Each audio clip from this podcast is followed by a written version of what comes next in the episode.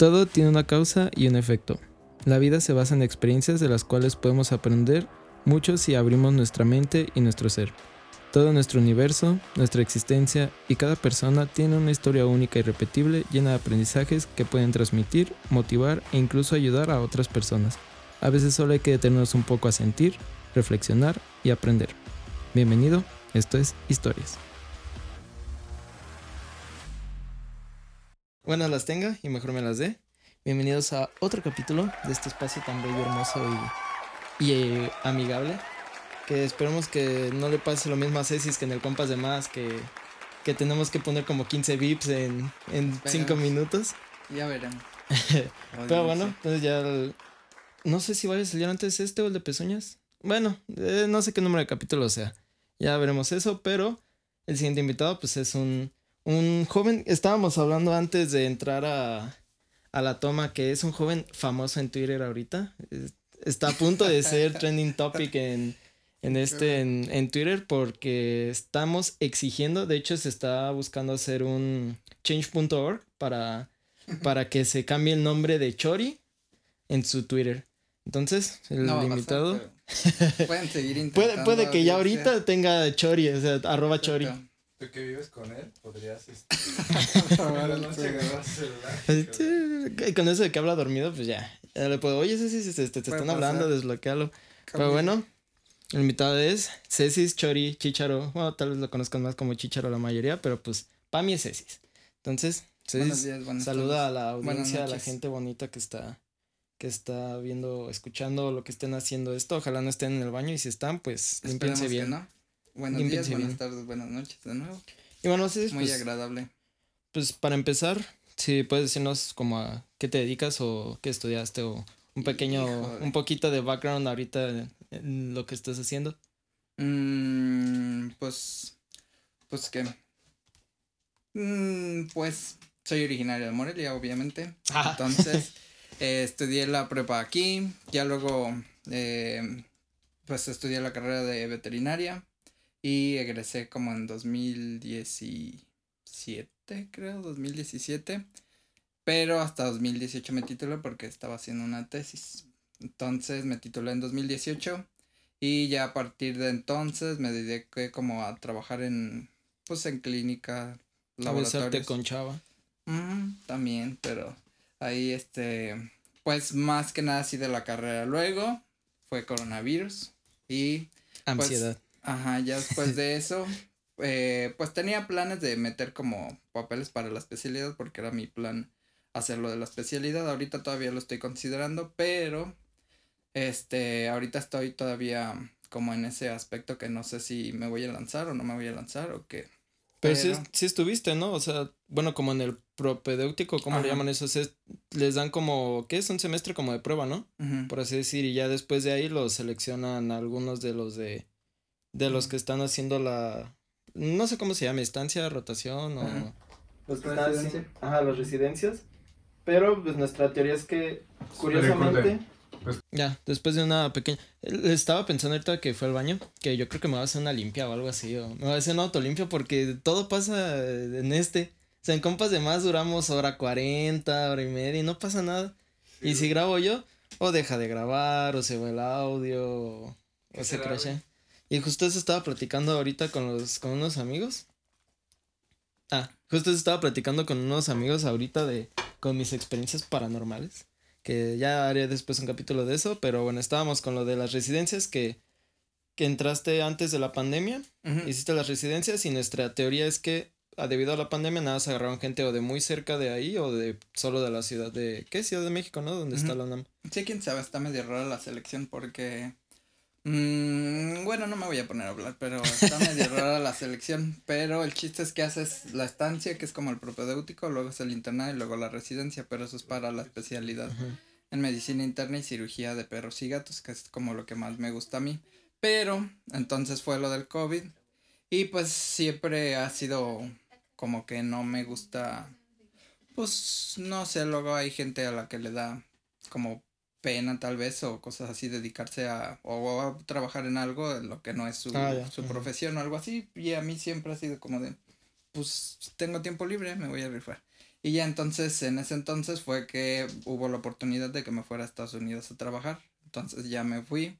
No te, estuve intentando como conseguir algo de mi rama.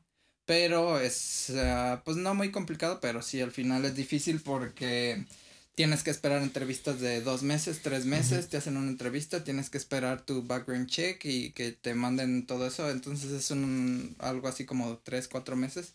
Y pues yo no iba con tanto tiempo, yo nada más planeaba irme seis meses o algo así, entonces fue eso y ya que regresé pues fue lo de que pues, pues salió lo de la ropita para comprar y empezar a vender, lo del laboratorio otra vez y cosas así.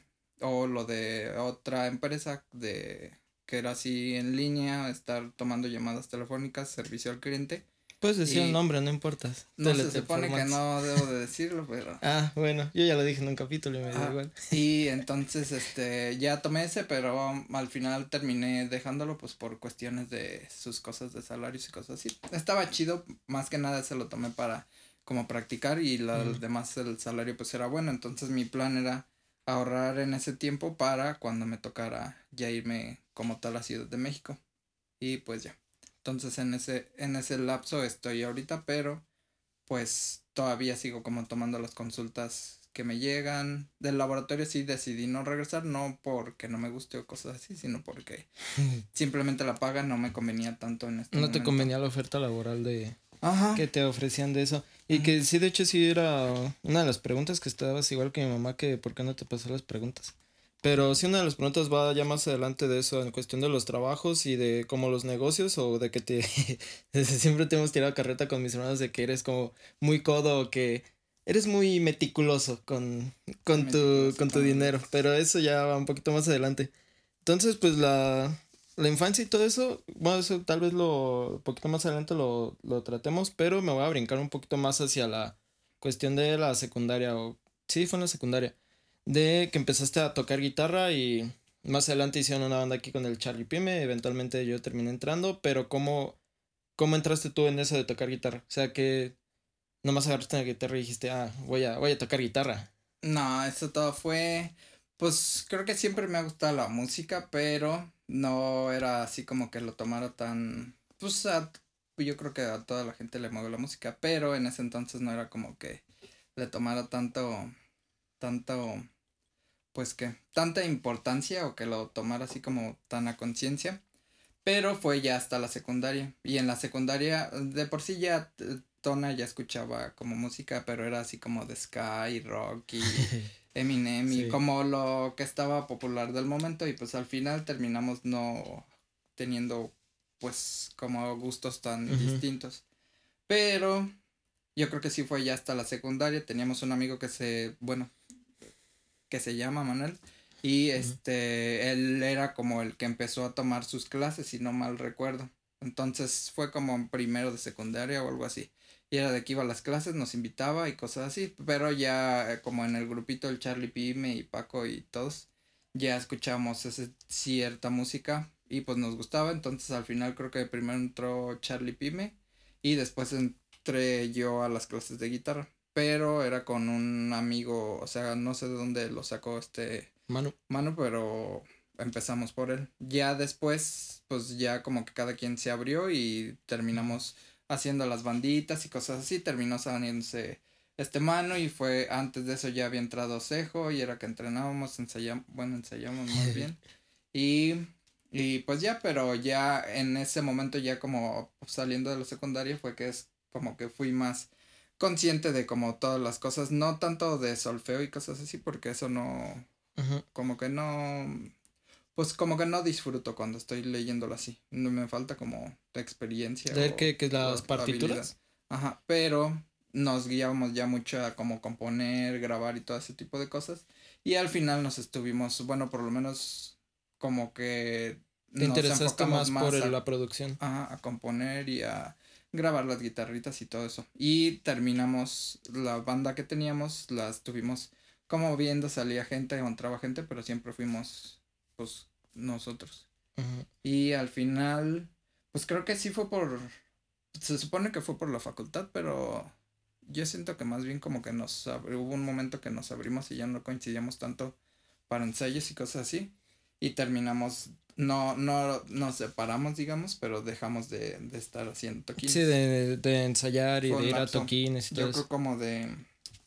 Pues cuando entraron todos a la facultad. Tercero de... No, segundo año, yo creo. Segundo año de facultad.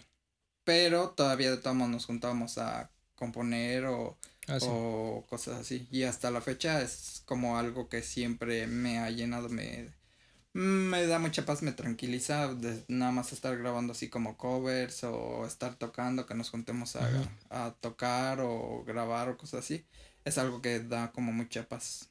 Pues sí, es, que aparte es lo que te voy a decir, hay muchos, o sea, yo, yo vivo aquí, entonces sé cuántos covers has grabado y cuántas veces grabas y regrabas y regrabas. Y hay canciones que hasta ya, aunque no las pongan ustedes, estoy en otro es como de no, no, por favor, no otra vez. Pero es, de hecho, esa era una pregunta, lo de la música.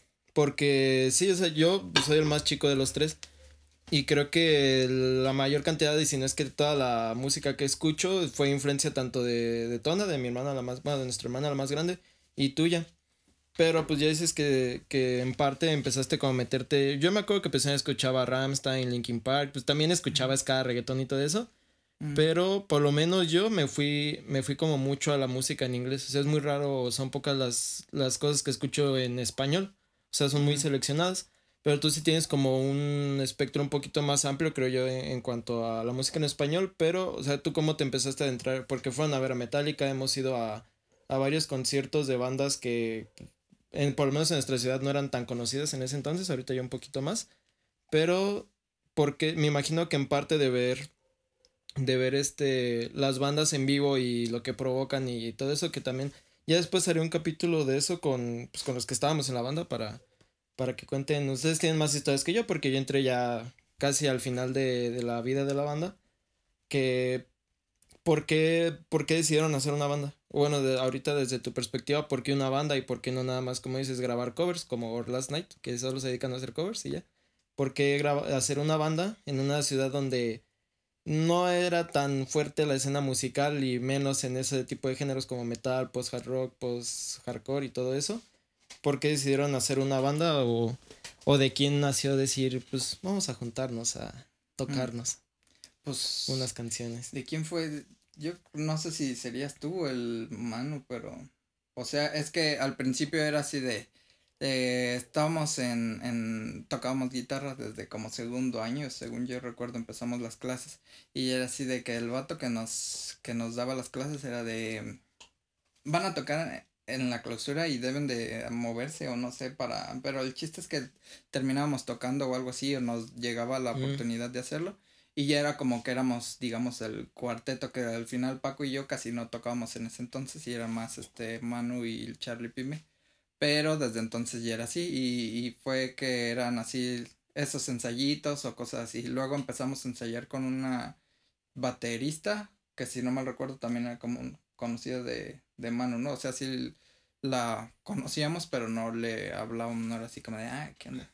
Y empezamos a, a ensayar con ella, pero eran covercitos también y la idea siempre fue de banda, pero la verdad no me acuerdo, o sea, quién fue. Ya después de eso fue que empezamos ya ahora sí como tal nosotros sin esa baterista, a, pues ensayábamos, nos juntábamos a, a hacer cosas así. Pero ya que nace como la banda chida chida, fue cuando entra Poncho, yo creo que empezamos mm. más así como más de lleno y que ya escogíamos las cosas que nos gustaba. La chavita mm, sí tocaba bien, o sea, al final todos íbamos como empezando, pero como que no había esa conexión al final tan, tan, tan chida. Y con Poncho sí fue desde un principio así. Este... pero, este, al final de esa banda tocábamos como en eventos chiquitos y siempre fue como la, pues al final como disfrutar lo que tocábamos, nos gustaban los covers que tocábamos, por eso era eso, no tocábamos ninguna canción propia, eran puros covers. Y pues se daba que el, este Poncho estaba en un, grupo de choppers, cosas así, ah, entonces nos invitaba, tocábamos en varios lados, nos invitaban a los eventitos y pues nos la pasábamos chido. Desde entonces o siempre hemos sido como muy de, pues yo siempre he dicho que somos, o sea, seremos tal vez inseguros en algunas cosas, pero en cuanto a nuestra como personalidad o en cuanto a cómo nos desarrollamos así en música y cosas así, creo yo que siempre hemos sido muy, muy seguros. Ah, Somos muy perfeccionistas y eso es como mi mayor problema, yo creo, en cuanto a todo. Pero sí, siempre hemos sido como muy seguros y en ese entonces, era, no, pues vamos a hacer esto y vamos a rifárnosla y vamos a subir, subir y subir y cosas así. Y ya luego eh, sale este Manu por, pues, sus cuestiones, no sé. Termina saliéndose y quedamos nada más este Manu, Carlos, digo este Carlos Cejo y Poncho y yo. Entonces eh, seguimos ensayando, seguimos tocando así nuestras cosas y a partir de ahí ya fue que empezamos como pues ahora sí que ya eran tocadas, pero en bares y cosas así más, como más en forma. Y pues así estuvimos, ya ves, salía o entraban personas, pero al final siempre como que se mantenía eso y fue que, siempre al final entraste tú y creo que ya así quedó la alineación. Sí, al final. Pero pues siempre fue más como de disfrutar la música y pues al final nos, nos divertíamos estando tocando y es pues agradable. Al final siempre ha sido como esa pues como esa hermandad, como esa de compitas. Y yo creo que es lo que más como ha perdurado. Por eso fue que yo creo que duramos tanto y al final sí terminamos de, de tocar, pero no fue por cuestiones de... Sí, o sea, que salieran mal o algo así. Sí, no. Y es que es, lo que decía ahorita de que pues tienen muchas experiencias de en cuanto a las bandas de la otra vez que platicábamos de que o no les pagaban, o les pagaban con una chela para los cinco, o que una vez yo me acuerdo que les dijeron, llegó alguien, no me acuerdo quién llegó, nos dejaron jugar en el billar una hora como pago y fue como, bueno, y pues yo, yo era un morrillo de como de que de 11, de como de 10, 12 años más o menos tocando en bares y, y era un problema, entonces por eso digo que estar hecho ya después de hacer un capítulo con, pues, por lo menos contigo, Sejo y Carlos, que son los que casi siempre estuvieron como de base en la banda, para que hablen bien todas sus experiencias y, y ya, ya me han contado unas que otras que iba ahí si se lo chamaquearon o, o me tocó vivir experiencias de vatos que eran mamones o que no querían prestar sus, sus cosas y todo eso, pero a raíz de, ahorita para cerrar esto lo de la banda, este, ¿qué, qué aprendiste de, de todo? O sea, una que, que tal vez de ahí sacaste que hacer covers o tocar covers o tocar guitarra te daba como cierto alivio o cierto relax en, en cuestión personal. Pero de ahí aparte, ¿qué, ¿qué, otras cosas aprendiste en esto de la banda? Ya sea cuando empezaste a tocar o cuando tocamos o tocaban en, en eventos o que conocían gente que a veces no era más agradable. Que, o sea, como a ti que te dejó de aprendizajes todo eso de, de, estar en una banda a una edad pues relativamente temprana porque siempre nos tiraban carreta que éramos los morrillos. Pues es que en general siempre fue, o sea, lo mismo, como la diversión. Sí me llena como todo lo que sea, o sea, si es grabar, no puedo estar todo el día ahí picándole y haciendo esto y moviéndole y, así durábamos días, semanas. ¿Estás diciendo que eres fácil de llenar? No, pero este siempre ha sido como que me entretiene, me, me sirve mucho de, de terapia. Mm. Y es componer o grabar la música o que sean covers o tratar de componerlo. Y siento también que hasta cierto punto siempre se nos dio. No decidí como estudiar eso como carrera, pero porque no es que haga menos pues a las personas que estudian eso, pero siento que si eres como cantautor o cosas así, no necesariamente tienes que estudiarlo, sino que puede que tú pagues a alguien que haga la producción o siempre va a haber alguien, pero pues yo creía que era, bueno, en ese entonces decidí que era mejor yo estudiar así como tal la carrera y tener eso. Pues, como, hobby, por así decir. Pues no como hobby, pero sí, o sea que, como que no fuera mi carrera, pero ah. que sé que puedo hacerlo aunque no, no estudie Que sí, de eso no, no me acuerdo en qué capítulo, si lo comenté aquí o no, pero eso, la cuestión de las carreras y todo eso, yo también, por ejemplo, a mí lo de gastronomía, que me decían que, que por qué no me metí a gastronomía. Y es que yo sé que se me da, o sea, por experiencia y comentarios de otra gente, sé que se me da la cuestión de cocinar algo o de hacer algo, se me facilita un poco. Entonces yo sí digo que, pues, en lo personal, sí me gustaría estudiar gastronomía, pero no lo veía como algo muy necesario, por eso me fui por otra rama. Y sí, yo también opino que hay muchas, pues, profesiones, bueno, no profesiones, sino como trabajos o negocios y todo eso que no necesariamente tienes que, que estudiar, como dices de alguien que es cantautor, pues o por ejemplo, como este Dave Grohl, el de Foo Fighters, dice que él nunca fue a clases ni de batería ni de guitarra, que él solo agarraba y empezaba a tocar. Y pues creo que la mayoría de la gente o todo el mundo sabe quién es Foo Fighters o al menos ha escuchado algo de Foo Fighters. Y él sí dice, yo no, dice que él se siente mal de que lo, le digan músico porque hay gente que precisamente es, llevo, se aventó años estudiando o preparándose en cuestión musical y él dice, pues es que yo no voy a ser un morrillo que agarró una batería y empezó a tocar. Entonces, justamente con eso, eso quería abordar lo siguiente de, pues ya avanzando en esto, dejando un poquito de lado la banda.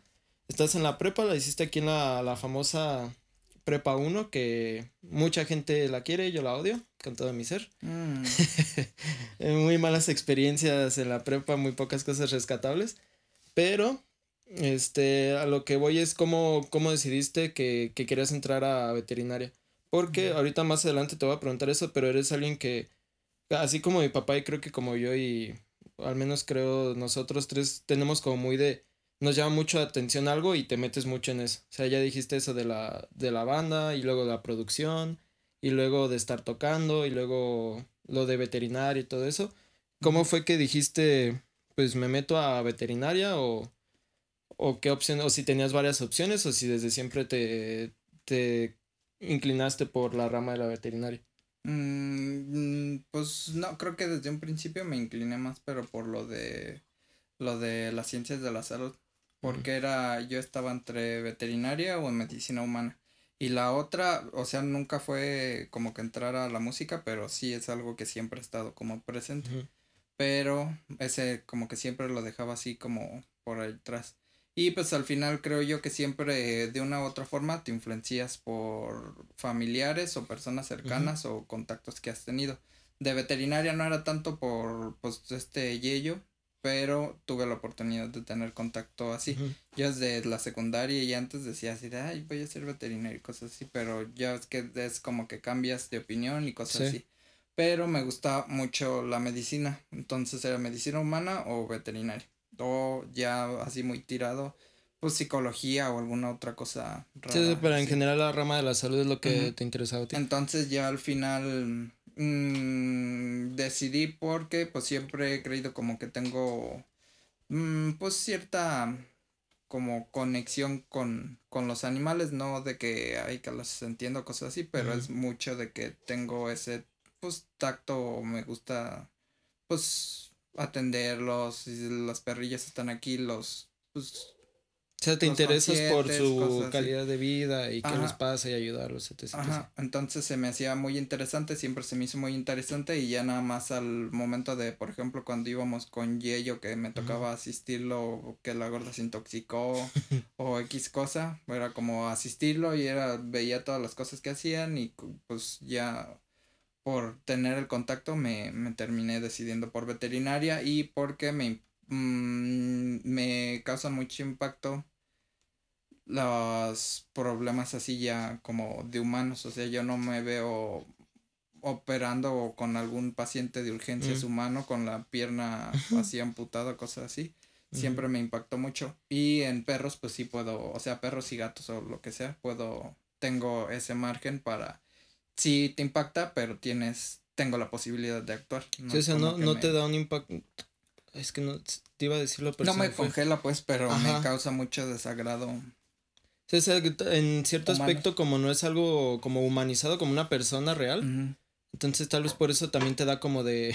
o sea, va a sonar feo, pues, pero como si se me queda en la plancha, pues no, no voy a pues sentir tan feo. O sea, obviamente sientes feo, pero así por lo que vas o lo que te entendí es como de. Yo sentiría o me, me crearía más como cosa o pánico o nervios o algo así coserle, no sé, como dices, amputar la pierna a alguien que tener que amputar la pierna a un perrito o algo. Pues sí, no sé si sea como más en el ámbito así de empatía o algo así. Según yo, más bien es como, no sé si lo veo como en mí mismo que, pues, o sea, si fuera una amputación me impacta más por el hecho de que pues soy humano. Y ya del perrito, pues no tanto que me valga si si pasa o no. Sí. Sino que no es lo mismo al final. O sea, puedo ver un perrito así que esté viscerado y sé cómo hacerlo y, no me causa tanto impacto a que si viera una persona eviscerada. No me desmayo, pero, pero es muy desagradable. Me da mucho cringe o no sé cómo. Sí, como cringe. Este, no, Charlie, ¿sí, ¿sí sigue grabando? Claro. Oye, soy joven. Ah, pues es que ya, ya con estas malas, bueno, no malas experiencias, estos errores que nos han pasado en mi podcast, entonces ya, ya quedé traumado, ya, ya tengo ese. Pero sí, fíjate que yo también, este, pues siempre se los dije y es lo que decía mi mamá cuando les dije que no iba a entrar a medicina. Fue como, ¿cómo? Si tú siempre dijiste que ibas a ser o militar o médico. Entonces, yo también estoy como, y a final de cuentas creo que, el, como le digo a mi papá, te terminaste casando con una educadora y tienes hijos que en algún punto en su vida han estado en, pues, como docentes o ponentes o transmitiendo algo. Si es, fíjate que a mí me pasa al revés, o sea, yo puedo ver y me, me, dicen que es raro por eso, pero puedo ver escenas de crimen así muy feos o crímenes pasionales que normalmente son los más, como más gráficos, por así decir, y no, no me da cosa. Mm. Y o por ejemplo, cuando tuvimos prácticas en la prepa de, de disecar un conejo y todo eso, nada más yo y otro amigo somos los que sí andábamos ahí, porque sí, o se desmayaban o lloraban o se les bajaba la presión y todo eso, pero sí yo también no, nunca tuve como, como tanto impacto en cuestión de la sangre o las vísceras o o cosas abiertas de, o, así fracturas expuestas y eso a mí, aunque sean humanos en perros, sí es como de, ah, más bien se me hace, a mí me llamaba más la atención la cuestión de arreglarlo.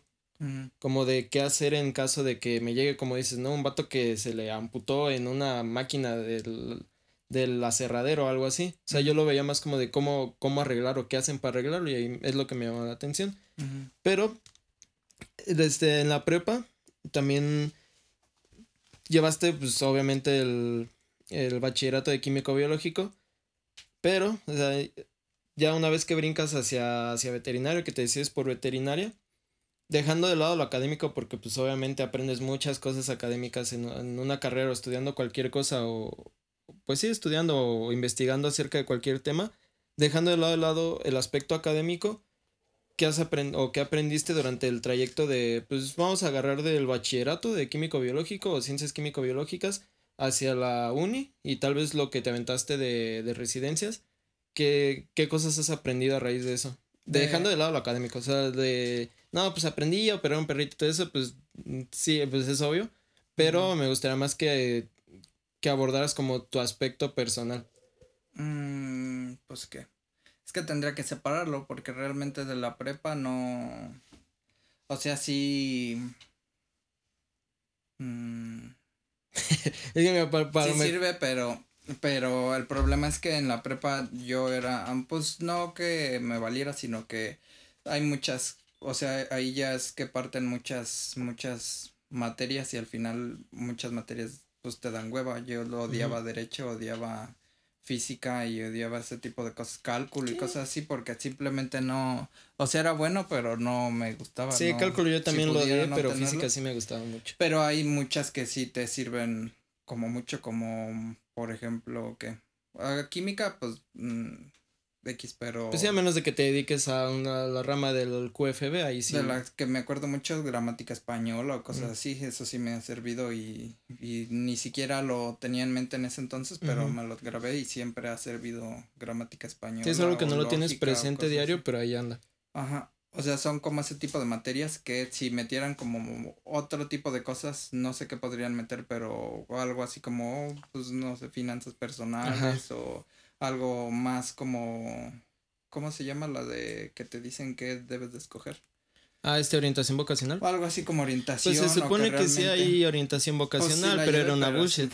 Ajá, entonces el problema es ese, pero de la prepa pues creo que no, o sea, como que no rescato muchas cosas. Ya, la prepa estuvo ahí. Ajá, sí, de esa no, no recuerdo. Sí tengo amigos ahí, pero no es como, o sea, no es como que rescate gran cosa personal. Personal, siento que como en la secundaria y en la prepa como que estás pues hallándote a ti mismo, tienes tus amigos o cosas así, pero no, realmente no estás consciente todavía de para qué estás haciendo las cosas, o por lo menos yo no estaba como tan consciente.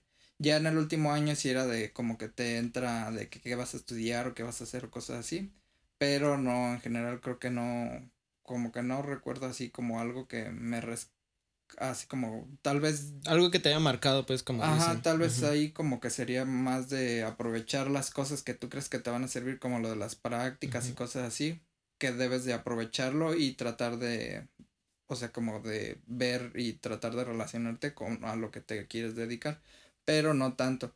Y ya de la facultad y, y como tal de lo otro pues siempre ha sido como que si te esfuerzas te vas o sea vas a ser recompensado no siempre es así, no tanto así como en cuanto a tu calificación o cosas así, sino pues si trabajas duro, si trabajas, o sea, metes esfuerzo, te dedicas a lo que quieres hacer y le echas pasión o le echas ganas o cosas así, siempre te va a ser recompensado, no tanto así como te digo de la calificación, sino tú mismo te vas a sentir bien de hacer las cosas y que se hagan bien y cosas así.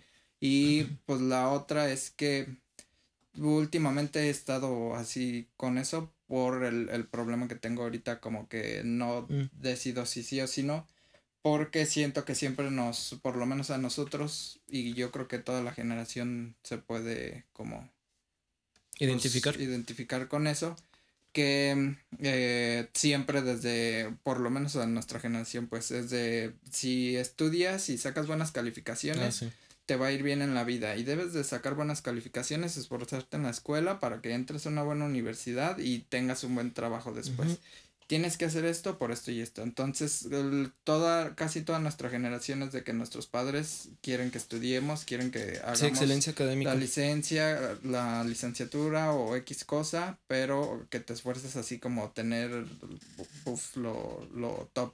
O que así seas excelencia, no tienes otra cosa que hacer, tienes que ser excelente.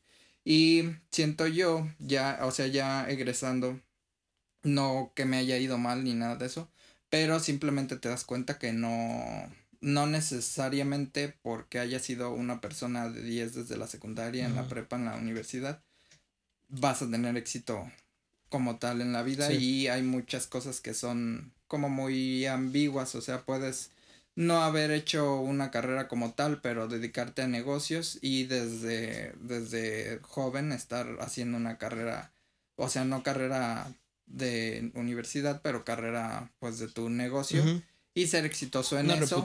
No necesariamente que seas multimillonario o que tengas mucho varo, pero que tú estés tranquilo, que tengas una libertad así como financiera, que no estés estresada por tal cosa y cosas así. Y también otra que, eh, bueno, esa es en cuanto a eso, que, que es muy ambiguo y que sí, o sea, sí sirve de mucho porque al final si eres una persona, así como dicen, excelencia o de 10 o cosas así, vas a tener los conocimientos, pero no significa que vas a ser realmente exitoso. Y también la otra es de que, este, pues es eso, o sea, te, te llevan toda la vida con eso, pero ya sales y entras a trabajar a algún lugar, pero es el problema, o sea, yo no lo veo como tanto un problema, pero es de, por ejemplo, en mi rama es de entras a, trabajar a este laboratorio o a la veterinaria, clínica, etcétera. Pero pues tú eres el, el, el empleado. Entonces vas a ganar esto y puedes construir como tu, tu... Sí, tu historia laboral. Pero de todos modos es muy difícil que, que subas. Entonces siento yo que la, la generación pasada, que serían como nuestros papás, ese, esos, o sea, esa esa línea que seguías de, de estudiar y hacer eso, les funcionó mucho porque había mucha libertad, había muchas pues, oportunidades. entraban a trabajar desde temprano y al final ellos tenían créditos, podían comprar casas de 25, 30 años y cosas así. Pero nosotros ya no estamos en esa en esa en esa pues es que es en esa son realidades distintas y es lo que platicábamos, no me acuerdo, creo que tanto con mi papá como con mi mamá este lo comenté de que eh, a mí, a mí sí me creó cierto conflicto y pues en la, en la prepa sí llegamos, creo, yo recuerdo que llegamos a tener, o que les llegué a decir eso como de es que no, de que yo no quería estudiar en una universidad porque para el giro que, o el, el enfoque que yo tenía o lo que a mí me llamaba la atención hacer, no necesariamente necesitas una carrera, como en medicina, por ejemplo, no es como que le digas a tu primo, oye, ven, te voy a cortar y te voy a volver a coser. Pues, pues no, son carreras que sí realmente necesitas ir a, a un lugar o alguien que ya tenga esa experiencia o que te den las herramientas para no dañar a otra persona mientras aprendes. Pero sí me acuerdo mucho que el, acuerdo fue con mis papás como de estudia una carrera y ya de ahí haces lo que quieras, pero tienes que tener una carrera. Entonces ya fue que me fui pues por la rama de la educación física y el deporte. Pero es lo que yo le platicaba a mi papá y a mi mamá. Les digo, es que ustedes vivieron en una etapa o en una realidad distinta a la de nosotros. digo, por ejemplo, mi mamá a los 18 ya tenía su plaza segura. Y ella salió, incluso ahorita, ella hizo la, la, normal como si fuera la prepa, o sea, fue la prepa y luego, luego salió como educadora. Y digo, ahorita tienes que hacer la prepa y luego la, la normal de educadoras. Y aparte en ese tiempo, hasta donde yo tengo entendido lo que me ha contado mi mamá y distintas personas, salían con plazas automáticas no tan lejos. Ahorita todavía hay plazas automáticas, pero pues son seleccionados los que tienen plaza automática y hasta quién sabe dónde. Y es más por meritocracia que puedes agarrar un poquito más de más cerca o, o, una plaza segura que les heredan, que según ahorita ya no se puede, pero heredar o vender plazas. Pero lo que yo les digo es que a ustedes les tocó la, la etapa en donde salías con un trabajo asegurado, por así decir, o que estudiar una carrera sí te, sí te aseguraba, aseguraba una buena vida o por lo menos una calidad de vida decente. Pero les digo que ahorita, por ejemplo, sales y mucho, como dices, o sea, tú tenías, estabas en un túnel de realidad en el que era, si tengo buenas calificaciones y estudio y todo esto, voy a salir y voy a tener, no sé, el trabajo o el salario que yo quiera, un buen salario. Entonces sales y te enfrentas a una realidad laboral o una realidad de vida en la que como dices, pues no, entras a lugares en los que no tienes oportunidad de crecimiento y si las hay son, meten mejor al primo del, o al hijo del dueño o al hermano del dueño o gente que tal vez no está tan preparada. Y sí, yo también soy de ese lado porque en la uni se fue, cambiaron mucho de administrativos en la, en la pandemia y fue el rector y tiene puras maestrías. O sea, tiene, sí tiene muchas maestrías, no me acuerdo cuántas dijo, pero fácil tiene como cuatro. Pero si vos es rector de una universidad y tiene cuatro y tengo maestros en la maestría que tienen doctorados y, y son maestros, uno trabaja para los Ramírez, otro trabaja en no sé qué. Pero es lo que, y muchos ya hablando con directivos de ahí dicen es que, y es, eso ya lo llevan implementando, según desde hace tiempo, la, como la educación por competencia, el contrato por competencia, que no de competencia en cuestión de, de ganarle uno al otro, sino de qué tan competente eres para, para hacer una labor. Como dices, tal vez tengas puro 10 y te sepas todos los huesos del cuerpo y todos los músculos del cuerpo, pero ya al momento de como de aplicar esos conocimientos, pues mucha gente es cuando, y muchos de que le decimos ñoños o mataitos o que son de excelencia académica, muchos no pueden transferir ese conocimiento a una aplicación real. Y que, por ejemplo, tú si tuviste la, esa interacción a primera mano de, ah, eh, para, este, no sé, coser un perrito, este, suturarlo, no necesitas tener la máquina de 5200 suturadora con el hilo de seda de no sé qué, sino pues sabías como a qué le estabas tirando o qué es lo que te esperaba. Y, y, decidiste irte por eso. Sí, depende como mucho de, pues de la, o sea, del, a lo que te quieras dedicar, pero sí, o sea, si yo hubiera podido como tener más contacto, porque sí lo tuve a lo largo de la carrera, pero como tal tampoco como tanto, o sea, sí iba a practicar a la clínica o cosas así, pero no era como tampoco que me adentrara tanto. Entonces, si yo hubiera podido adentrarme como un consultorio médico humano a uno de veterinaria o algo así, por lo menos unos meses sí te da como un amplio rango, o sea, ya de, por ejemplo, de mi carrera, yo ahorita, o sea, que me arrepienta, pues no, no me arrepiento pero sí hay ciertas cosas que son como, o sea, que te afectan quieras o no, por de mi carrera es como, pues siempre trato de ser como muy empático con los propietarios o cosas así, pero sí hay ciertas cosas que te llegan a afectar más como, pues mentalmente, como que te llega el paciente, que los propietarios no pueden hacer pues nada y pues tienen que eutanasiarlo y pues ya es de que tú tienes que eutanasiar al perrito porque ya no hay de otra y no hay forma de ayudarle, te, echas el paquete pero hay veces que no se puede o hay de plano gente muy muy con muy poco dinero que intentan todo lo posible y al final el paciente termina pues falleciendo, cosas así. Entonces en ese en esos casos sí es muy triste y si quieras o no te va a afectar.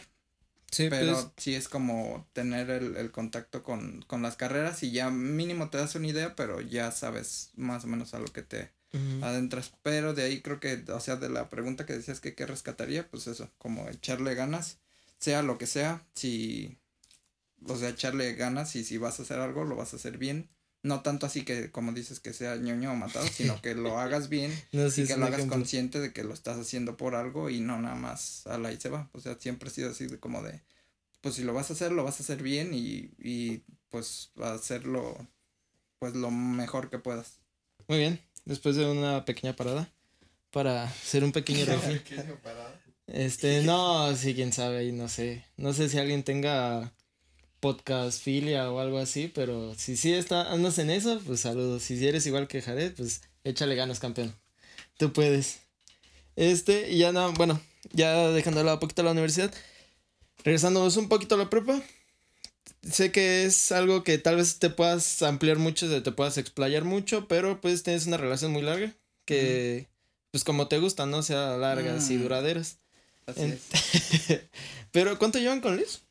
Mm, empezamos en 2010. O sea, híjole, Liz, no veas esto.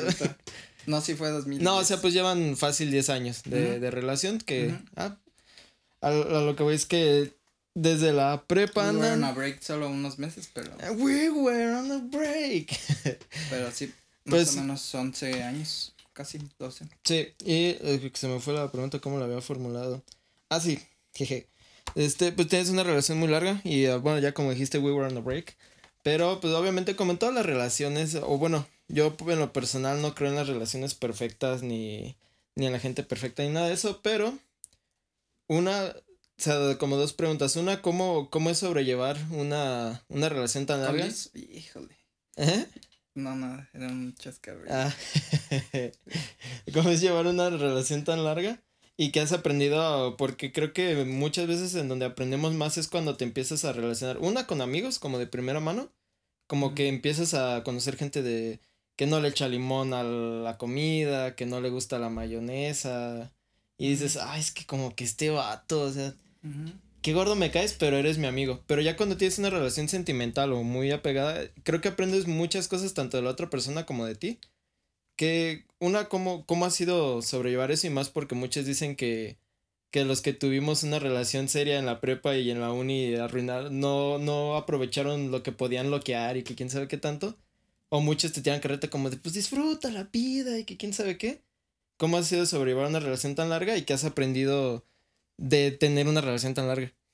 Pues yo creo que de lo que más nos ha servido es que nunca ha sido como que nos prohibamos cosas, o sea, siempre ha sido de si voy con mis compitas, voy con mis compitas y ya si era que salía con los de la facultad, pues salía con mis amigos de la facultad o amigos de la facultad y no era así como que nos prohibiéramos, obviamente no es de que andes de loquillo y cosas así, pero siempre desde que empezamos fue mucho la libertad así de pues que si voy yo puedo ir solo, no necesariamente tiene que ir ella, que cuando se puede, pues sí, pero no es así como que se Que no se tienen que andar cuidando, pues. Si no va, pero pues yo creo es mucho, pues al final yo creo que es mucho de que obviamente nadie es perfecto y cosas así, pero vas aprendiendo sobre la marcha y al final dentro de la relación pues implica mucho también tu ambiente familiar y tu ambiente de amigos. Entonces creo yo que personalmente puedo hablar de eso y decir que nunca he tenido como tal problemas así como familiares muy cañones. Sí es como de que de repente es así de, ah, tengo esto por tal cosa, o que tengo este, pues soy ansioso por esto, o cosas así. Pero nunca han sido así como problemas como tal, pues severos, así de, pues no sé, algo como un ambiente familiar ya pesado. En cuanto a amigos, tampoco nunca ha sido así como que sean personas pues problemáticas en, un amplio rango. pero nunca ha sido así como que tengamos este pues choques o que me agarre putazos con el Charlie Pime o consejo o, o cosas así. Siempre ha sido muy tranquilo. Y creo yo que siempre hemos tenido como esa esa hermandad en cuanto a, la, a mi familia y en cuanto a amigos siempre ha existido ese como como que nos arropamos entre todos y entre ese arropaje pues entra al final mi novia y también eso tiene que ver en cuanto a como el crecimiento ya personal y de noviazgo. Obviamente sí es así como que de repente tienes tus problemas y cosas así pero sí trato, o sea, sí sé que soy una persona de repente como, pues, perfeccionista, ¿no? En cuanto a que sea, o sea, que a huevo quiera las cosas como yo quiero, algunas veces sí, pero sí, eh, así como que te das cuenta de que esos aspectos que te están fallando en la relación realmente te fallan en general en todo. Entonces ha sido mucho crecer en cuanto a eso. No siempre es como que me dé la respuesta o algo así, pero si es como de, oye, te estás pasando lanza en esto y ya está como que te pones a pensarlo y dices, bueno, pues tal vez podría cambiar esto o tal vez esto lo estoy haciendo mal, pero mucho es, siento yo como de que uno mismo se dé cuenta de que sí la está regando y creces en cuanto a eso, porque problemas pues siempre va a haber, pero lo sobrellevas haciendo acuerdos o pues aprendiendo también de ti mismo, que luego yo creo que es lo más complicado porque mm, casi siempre en lo personal es como de que mm, tienes una opinión, la otra persona tiene otra opinión y al final es o cedes o cede o llegan al acuerdo y muchas veces es ese tipo de cosas, pero creo yo que más es ha sido así como, pues primero que no es como que tengamos muchas cosas en común desde un principio, pero siempre pues encajamos mucho y hubo como esa química, entonces ya sobre eso nunca, nunca tuvimos como tantos problemas, o sea, siempre ha sido como muy tranquilo todo, sí tenemos nuestros desacuerdos o cosas así, pero siempre como que va todo, pues, como... O sea, lo han, sabido suave, tranquilo. es que eso es lo que yo siempre he dicho eso que... relajado. Bueno, no siempre, ya, ya después, como analizando mucho todas las cosas y bla, bla yo veo las relaciones tanto con amigos, familiares y parejas, más con pareja, que es luego que cuando muchos se tienden como a choquear mucho o entrar en estos como problemas de, por ejemplo, por lo menos para, así como dices tú y yo, sé que ahorita ya no tanto, o sea, de repente como que sí, pero es, es como falta de flexibilidad. O no ser tan flexible en ciertas cosas, que a mí yo es algo que he trabajado mucho y que, que sé que he cambiado en muchas cosas, pero que sí yo también veo otra era como de, no que sea perfeccionista, pero sí es como de, si ya sé que así va a funcionar, ¿por qué no lo quieres hacer así? Y están necios que, no, que lo quieren hacer de la forma que tú sabes que no va a funcionar, pero pues, como dices, siempre es lo... Para mí lo personal creo que lo ideal es en todo tipo de relaciones como encontrar el punto, el punto intermedio. Como dices, no de que sea lo que yo diga o lo que tú digas, sino como de, no sé, tengo hambre, ¿qué quieres comer? Yo quiero comer tacos, yo quiero comer, no sé, hamburguesas pues vayan a un lugar o podemos ir a un lugar en donde vendan las dos y, ya, y no estarnos esperando de que yo no quería, bla, bla. Pero sí yo creo que en lo personal siento que eso es como, como la clave de, de una relación, o De amigos, pareja, bla, bla. Como verlo, verlo como un contrato de que son acuerdos, o sea, son acuerdos mutuos, como dices, de tal vez hay parejas en las que se, que se permiten, como dices, no, andar de loquillos. Y de, pues mientras no lo hagas enfrente de mí, pues ahora va. O que digan, este, te puedes poner súper pedo con tus amigos, pero conmigo no. Y así como tener esos acuerdos, pero desde antes, que es la, lo que muchos le tienen miedo a la famosa plática de los novios, como en cierto punto ya cuando pasa el enamoramiento, la fase de, yo le digo la fase rosa, que todo es uh, hermoso, ya cuando empiezas a ver que no le gusta esto, a mí sí, y ver eso, ya ir como haciendo eso, esos acuerdos, pero yo creo que eso es chido dices que de, o sea, que estuvieron en un, que se dieron como un break y pues ya después regresaron y fue, fue muy gracioso porque fue, bueno, no gracioso, pero a, mí sí se me hizo un poquito chistoso porque poquito después fue la boda de Pezuñas. Y si no me acuerdo en qué estuvo, pues Charlie también ya andaba pedo, yo también ya andaba medio poniéndome pedo. Y no me acuerdo si fuiste tú o yo que, que le dijo, ah, qué bueno que regresaste con el chicharo. Se veía medio tristón. y dijo, sí, tú, este, ¿cómo crees? Y ahí estuve platicando con Liz de eso de cuando regresaron. Pero sí fue así como, no sé cuánto tiempo realmente, pero en mi mente es como de, regresaron y como al mes se casó Pezuñas. Sí, fue como un mes, yo creo. Sí, yo siento que fue poquito pues el, gap entre regresamos y ya, bueno, ya se va a casar. Y ya, y sí, Liz nos dijo que es que me daba pena porque pues apenas regresamos y que quién sabe qué. Exiliada. Ajá. Sí, güey, mi mamá con sus exilios. Pero sí, yo creo que, que lo chido es que supieron, o bueno, que van aprendiendo y, y yo digo que si uno no se termina de conocer a sí mismo en toda la vida, menos vas a terminar de conocer a otra persona. Pero lo chido es que sobre la marcha, como dices, ya sobre la marcha vas viendo, ah, bueno, tuvimos este problema o este roce, hay que ver cómo solucionarlo, porque también hay gente que que dice, ah, no, pues así es y ni modo. Y no, no tienen como esa, esa facilidad o ese, como ese chip, por así decirlo, ese código de decir, ah, bueno, a ver, vamos a, vamos a ver qué hacemos. Pero pues yo en lo personal sí digo que, o por lo menos ahorita, hablando en mi generación, que es prácticamente la misma que la tuya, siento que mucha gente se lleva las relaciones o se toma las relaciones sentimentales como muy a la ligera. No sé si sea por nuestra historia familiar o no sé, pero por lo menos hablando por ti, por mí, de lo que yo he visto, sí somos como personas que, que somos serias en el aspecto de que nos interesa alguien más allá de físicamente o para un rato, como dicen. Y ahorita creo que la mayoría, pues muchos andan un mes, cortan, andan un mes, cortan, andan un mes, cortan y así como que yo en lo personal no les veo como como ese interés por el, compromiso, no tanto de casarse, sino como de estar con alguien. O sea, muchos dicen, me siento amarrado, o me siento atrapado, y que no sé qué. Ajá. Pero así como dices, se me hace chido que ustedes tengan ese, como, más que esa libertad, sino como esa confianza. De que si te vas con Charlie o con tus amigos de la facultad y todo eso, sabe que, pues que no vas a hacer nada malo, que puede confiar en que te vayas solo y que y que cuando quieres que vaya que pueda ella ir, sabe que la vas a invitar. Yo siento que eso, la verdad, está muy chido porque, pues justamente hablábamos de lo de Johnny Depp y el caso de que tienen ahorita que la, la morra sí está bien, bien toxic, bien rara, pero... Pues sí, pues no. es más, yo creo, flexibilidad de ambos, porque al final, pues, aunque luego a veces no lo reconozca, pues sí tiende a ser también flexible, o sea, no es como que sea muy cerrada en cuanto a eso. O sea, si, si le estoy diciendo algo que también ella está fallando, pues se le dice y ella también reacciona y trata de como de valorarlo. Como en cuanto a eso sí somos muy parecidos, como muy... Pues sí agarramos la onda, no es como... O sea, se detienen a pensar como de, a ver, de verdad sí es... O sea, ¿de verdad lo estoy haciendo o es cosa de, de ella? Pues sí, o sea, eso es como muy amplio y siempre va a haber como es lo que ves ahorita, incluso hasta todo lo que ha salido a la luz o lo que han declarado y dado testimonios en Johnny Depp, no va a faltar la persona que va a defender a la chava esta. Yo en lo personal me voy por Johnny Depp. Me cae bien como actor y me da mucha risa y se me hace un actor muy chido. Pero yo me gusta mucho, a mí se me hace muy guapa la morra esta, yo la conocí por Aquaman.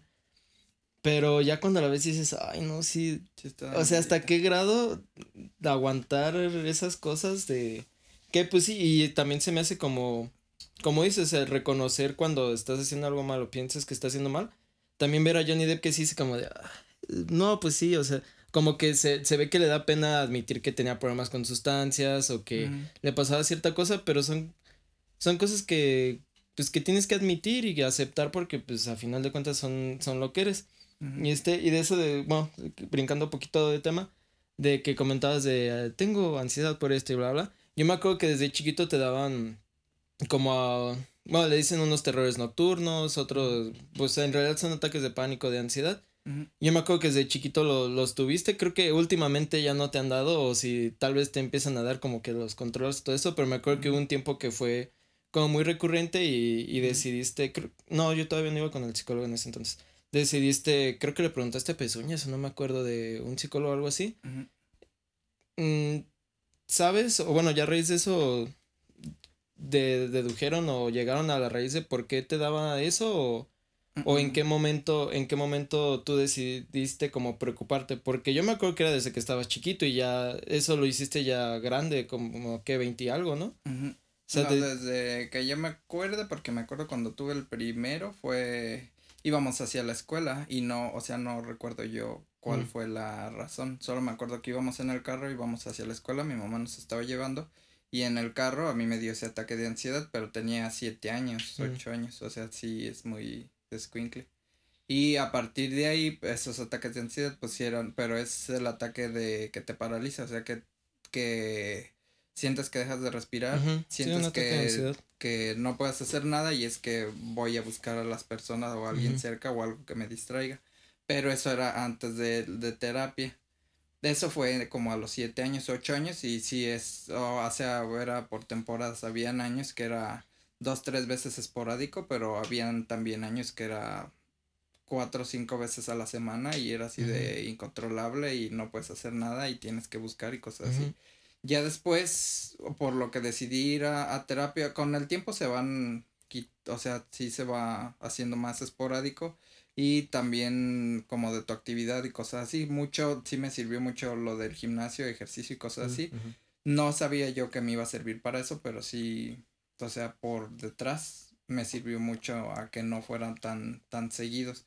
Pero hay ciertas como, ya, bueno, ya de, de eso, a que yo empecé a notarlo otra vez que estaba teniendo más fue cuando empecé a trabajar en el laboratorio.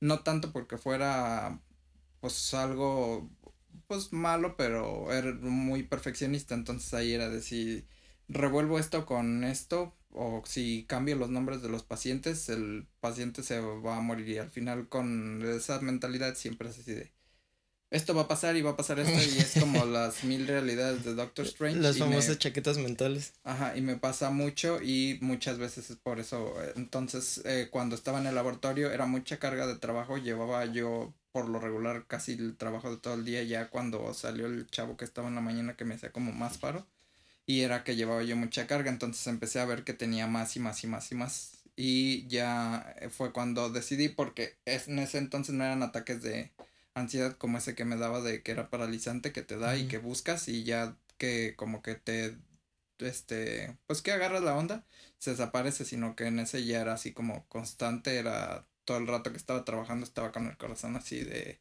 como cuando sientes Son ataques de pánico.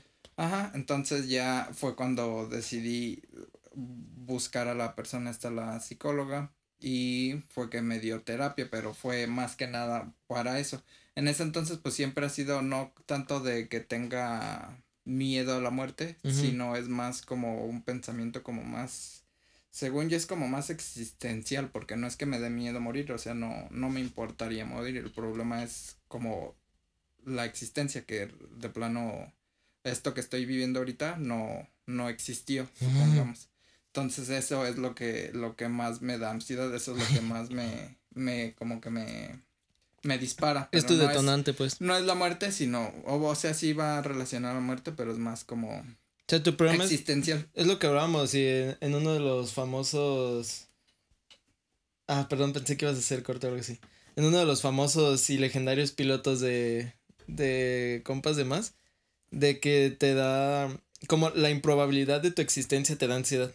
o sea, como de, de tantas... De tantas probabilidades y no sé qué, no sé qué, estoy aquí y tengo cierto tiempo y no sé qué quiero hacer y o no sé mi meta en la vida o mi misión en la vida y etc, etc. Pero creo que a mucha gente le, no que le genera ansiedad, pero sí lo, bueno, tal vez sí, pero los agobia en ese aspecto, ¿no? De, de es que, como dices, no tanto de que me vaya a morir, sino como de, pues, ¿qué hago aquí o por qué estoy aquí?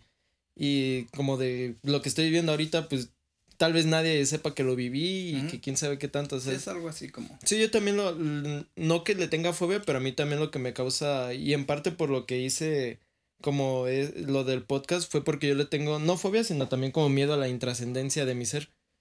Como de que me muera y, y ya. O sea, se olvide y no haya nada. Y como desde mi parte hacer un podcast o grabarlo, me como que me, me hizo chispa luego, luego que se dijo, pues lo peor que puede pasar de que hagamos el proyecto de compas de más es que pues tengamos nuestros videos ahí grabados y que los podamos ver quién sabe cuándo. Y pues podemos, en la actualidad podemos ver videos de la Segunda Guerra Mundial, videos de Charles Chaplin, o sea, videos, o sea, cosas súper viejísimas que ya se pueden postergar un poquito más en trascendencia. Y yo es, para mí es lo que como que, así como dices que a ti lo, lo como más existencialista, a mí es como la trascendencia de, de eso, ¿no? De que, por ejemplo, y lo dije en el primero, de que yo sé que con lo que me ha tocado vivir a mí, pues le puede servir, servir a alguien más o que platico con amigos. A mí, hace poquito un amigo me habló y me dijo, oye, es que terminaban a mi amigo y está bien triste y tú eres bueno para platicar con la gente y sabes de eso. Y fue como, wow, o sea, sé que puedo ayudar a alguien con lo que he aprendido, con lo que yo he vivido. Y si yo siento eso, o sea, sé que con lo que vive mi papá, con lo que tú has vivido y con lo que todas las demás personas que voy a invitar y todo eso, a alguien le ha de servir. O incluso si en los temas de depresión y bla, bla, este, a veces nada más escuchar que a alguien le pasó lo mismo que a ti, te hace como, como que te aterriza poquito, como que te da un alivio, como, ah, entonces no es nada más un problema mío. Estoy re loco. Ajá, o sea, no, no, es nada más a mí, sino que a él también le pasó y, y como dices, o sea, de lo de Liz, ¿no? De la relación de sí, pues tenemos esto, esto, pero lo solucionamos así. Tal vez alguien que lo está escuchando está en ese punto en el que tienen sus tiros y no saben ni qué decir. Es como, ah, oye, mira, viene esto y ¿qué te parece si buscamos un intermedio? O como dices eso de que pues, se me quitaron los ataques de, pan, de ansiedad, pero se transformaron en ataques de pánicos mientras estaba trabajando, pues ya creo, creo que es de preocuparse y voy a buscar ayuda. Mm. Entonces ya que buscas el, esta ayuda psicológica, porque sí fuiste con, bueno, hasta donde yo sé fuiste con un profesional, pues con un psicólogo o psicóloga, ¿qué, ¿qué aprendiste o qué, ¿O qué, qué te cuadró? Porque ahorita ya no te han dado muchos, ¿o sí? O no sé si te hayan dado o no, pero pues a como era antes, pues no. Pero también tiene que ver mucho el, como el ambiente, o sea, de... ¿Sentías que... era más por, o sea, que se te detonaba más por estrés? Mm, según yo sí es más como por estrés, porque en ese entonces no es que, o sea, yo disfrutaba el trabajo, pero me, algo me causaba ansiedad, o sea, no, pues sí, ansiedad y estrés. Y esos ataques de pánico, te digo, no era como que fuera continuo todo el rato que trabajaba, pero era de una hora por lo menos. Sí, eran constantes. como nervioso, como así. Y no era que fuera, o sea, sí era fuerte la carga del trabajo, pero no era algo, pues, que me pudiera dañar. Y ya fue entonces, pero fue antes de que fuera a meter los papeles a la UNAM, porque era así como, pues, ¿cómo voy a estar allá con mis pedos mentales y que tal que me pasa esto en, en, el hospital o colapso, cosas así? Entonces fue que decidí ir y pues no duramos mucho, fueron yo creo como unas cuatro sesiones o algo así, pero en general lo que abordamos fue por es el, o sea, el, pues lo que uno mismo se imagina, o sea, realmente no puedo yo saber qué es lo que va a pasar ya que, que pase eso, solo es pues meras creencias religiosas o eh, existenciales como dices o filosóficas, pero realmente no lo puedo saber, entonces era como, pues no pienses eh, tanto en eso y puedes hacer estas cosas y eso. Y pues sí, o sea, sí, sí, en ese entonces era como que me recomendaba la persona, la psicóloga, que tuviera como mucho contacto con lo que me estresaba para que también, no, o sea, no de que cosas, pero sí era de que en terapia me ponía imágenes de ataúdes, me preguntaba qué era lo que lo que sentía al verlo, pero pues siempre fue como de pues es que no es O sea, ahorita no siento nada de eso. No es de que yo mm. me muera o que cosas así, ah, sino que llega el pensamiento y es así de y ni siquiera es así como el pensamiento, o sea, solo es como la sensación de de existencia de que algún día no voy a estar, no no voy a poder recordar esto, no, o sea, nada de lo que estoy y es por eso entonces yo lo explicaba mucho, pero pues hicimos muchos ejercicios de, pues de relajación, de que debía de mantenerme como ocupado, que cuando me pasara eso respirara de tal forma o tratara de, pues, este, hacer actividades en ese momento que me, que me relajaran en cierto punto. A veces es complicado y la mayor parte de las veces... tres tanques de motas. Pues sí, a veces ya es así como que lo controlas, pero realmente es que siempre he sido como de que sí por ejemplo, en los trastornos de depresión o algo así, no lo sé al 100%, pero siempre he tenido esa creencia de, creencia de que no es meramente mental que tú lo quieras, pues, sentir, sino que a veces esos, pues, impulsos o, o, sustancias que simplemente no produces, no puedes hacerlo, y a veces sí no es posible que lo, que lo corrijas, pero en la mayoría de mis, o sea, de mi problema. Sí, en lo personal para ti hasta ahora no he tenido ya como tal así tan severo y no he ocupado medicación ni nada de eso, pero sí. Mm. No es que uno quiera, no es que uno que esté pensando, sino que simplemente llega al pensamiento o eso y ya. Y es que eso que lo que dices y ahí, o sea, a mí, pues yo, yo desde la prepa noté que tenía como esa, o sea, yo decía de que yo tiendo a ponerme triste o así, y ahorita pues tengo el diagnóstico y todo eso y ya, una vez que me dieron a mí el diagnóstico, este me cuadraron muchas cosas del pasado porque me explicó cómo funcionaba la química la química cerebral de en cuanto a un trastorno depresivo o los trastornos mentales. Y por ejemplo eso que dices a mí lo que me explicó el psiquiatra es que que por lo menos a mí o que por lo general cuando un cuerpo o una persona se deprime mucho el cerebro deja de producir o empieza a producir menos las sustancias de la felicidad o sea serotonina endorfinas bla bla bla y deja de producirlas o se deprime tanto el cuerpo en un punto en el que las deja de producir, por así decir, y es cuando entra la medicación. Por ejemplo, a mí es lo que me pasó, me dijo es que tú no, no es que siempre estés triste y es también es uno de los tabús y lo voy a tratar en un capítulo, los tabús tanto como de la ansiedad, de la depresión todo eso, porque por ejemplo con Karen yo de repente a mí me daban como, bueno, me dan todavía de repente, pero son cuadros depresivos, pero había veces, como dices, y es como la diferencia que yo, yo he aprendido de, de, la ansiedad y el pánico, que la ansiedad es, es, un medio irracional, o sea, es tener miedo a algo, pero no sabes a qué ni por qué. Y cuando es de pánico, sabes qué es lo que te da miedo y qué es lo que te está detonando eso, pero no puedes controlar esa sensación. Y es, y es como yo he aprendido a identificar mi, porque a mí me dan de los me dan ataques de ansiedad y de pánico. Pero de ansiedad es más, es más irracional, es como de, siento que me voy a morir, o alguien dice, es que siento que me voy a morir, no puedo respirar, pero ¿por qué? Si estás sentado viendo la tele y de repente sientes que no puedes respirar, todo eso es como, no sé, pero no puedo. Y un ataque de pánico por, como dices, no, es que voy a cambiar las etiquetas y el perro se va a morir. Y, pero tú sabes qué es lo que está detonando esto. Pero sí, es, es un tabú muy grande en, en la actualidad, o por lo menos en, en México, la cuestión de la salud mental y los trastornos mentales y todo eso, pero es, por ejemplo, a mí, o me dicen, siempre que te vemos te estás riendo o estás diciendo puras estupideces o así. Pero eh, como dices, no es de que como la psicología, es que o sea, ahorita que estoy contigo no estoy pensando que me vaya a morir o que vaya a pasar algo, sino que de la nada se todo y es lo que decía con Karen, de repente a mí me da, o sea, me pone triste de la nada y no sabía por qué. Y le decía, y yo ya, ya, hubo un tiempo que le llegaba a decir, oye, me siento mal por si, bla, bla. Pero ¿por qué? No, pues no sé. O sea, nada, me empecé a sentir mal.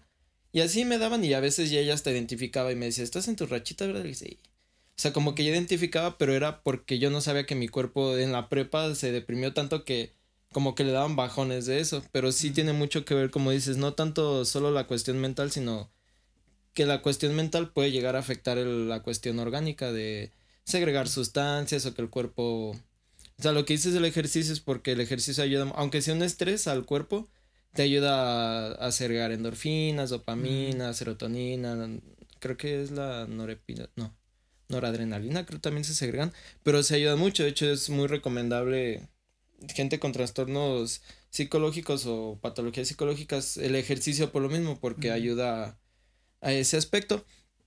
Y dejando de lado porque luego nos extendemos de más porque si es, es, es que es muy, muy extensa la cuestión de, o yo por lo menos puedo hablar mucho de, mucho poco de lo que me ha tocado vivir desde mi experiencia con la ansiedad y la depresión y a mí sí me ha tocado, bueno, ahorita estoy medicado y todo eso, pero lo que me dijo el psiquiatra me, es como la clásica pregunta de, ¿y con esos medicamentos puedo tomar? Porque yo tenía la idea de que con medicamentos psiquiátricos no podías tomar. Y ya me estaba haciendo la receta y antes de que yo le preguntara me dijo, con estos puedes tomar, ¿eh? No hay problema. Y fue como, ¿qué? Wow, chido. Ah, le dije, sí se lo iba a preguntar, pero ¿por qué me lo dijo antes? Y me dijo, no, y algo que me dio risa, pero fue como, sí es cierto, me dijo, los medicamentos psiquiátricos en la actualidad son muy, me dijo, son muy amigables y son muy nobles. Dijo, hace más daño una aspirina que lo que vas a tomar y la gente se los toma como si fueran dulces. dije, ah, sí, cierto. Y ya. Pero sí, y es uno de los tabús también que quiero tratar en un, en un capítulo de que, como eso, ¿no? De que tú desde chiquito dices que de siete años y hasta los veintitantos dijiste, bueno, creo que sería importante tratar esto. Yo también cuando me dijo a mí la psicóloga, mm, creo que es de preocuparse, ya. Y le dije, pues para mí es normal. Dijo, no, dijo, para ti es normal, pero no debería. Se me dijo, sí es normal para ti, pero pues no debería. Entonces, una de las, ya hablan, ya nos dijiste, y, y es lo que te decía de, de que siempre estás como, me acuerdo que estabas con lo de la horchatería, y luego que con lo de las nieves, y luego con lo de los smoothies, y luego con una y otra, o sea, estás como como que buscas mucho o, tienes a tener como muchos enfoques de algo, pero todo eso como resumido o, o en otras palabras para ti, bueno, esa la hago mejor al final, la de la cuestión del éxito, pero es lo que le... Aún no he como planteado la pregunta, según yo sí está bien planteada, pero a mi papá sí le generó como conflicto la cuestión del antes y el después, pero yo considero, o sea, de las personas que piensan que todos tenemos un antes y un después en su vida, o varios. Tal vez como si lo quieres ver como series, como distintas series o finales o bla, bla. Yo en lo personal siento que todos tenemos antes y después en nuestras vidas. ¿Tú consideras que tienes uno o, varios antes y después en tu vida? Pueden ser personas, sucesos, este, no sé, salir de la uni, o sea, cualquier cosa, ¿para ti sientes que has tenido un antes y un después en tu vida? ¿O varios? Mm, pues sí, yo creo que, yo creo que sí.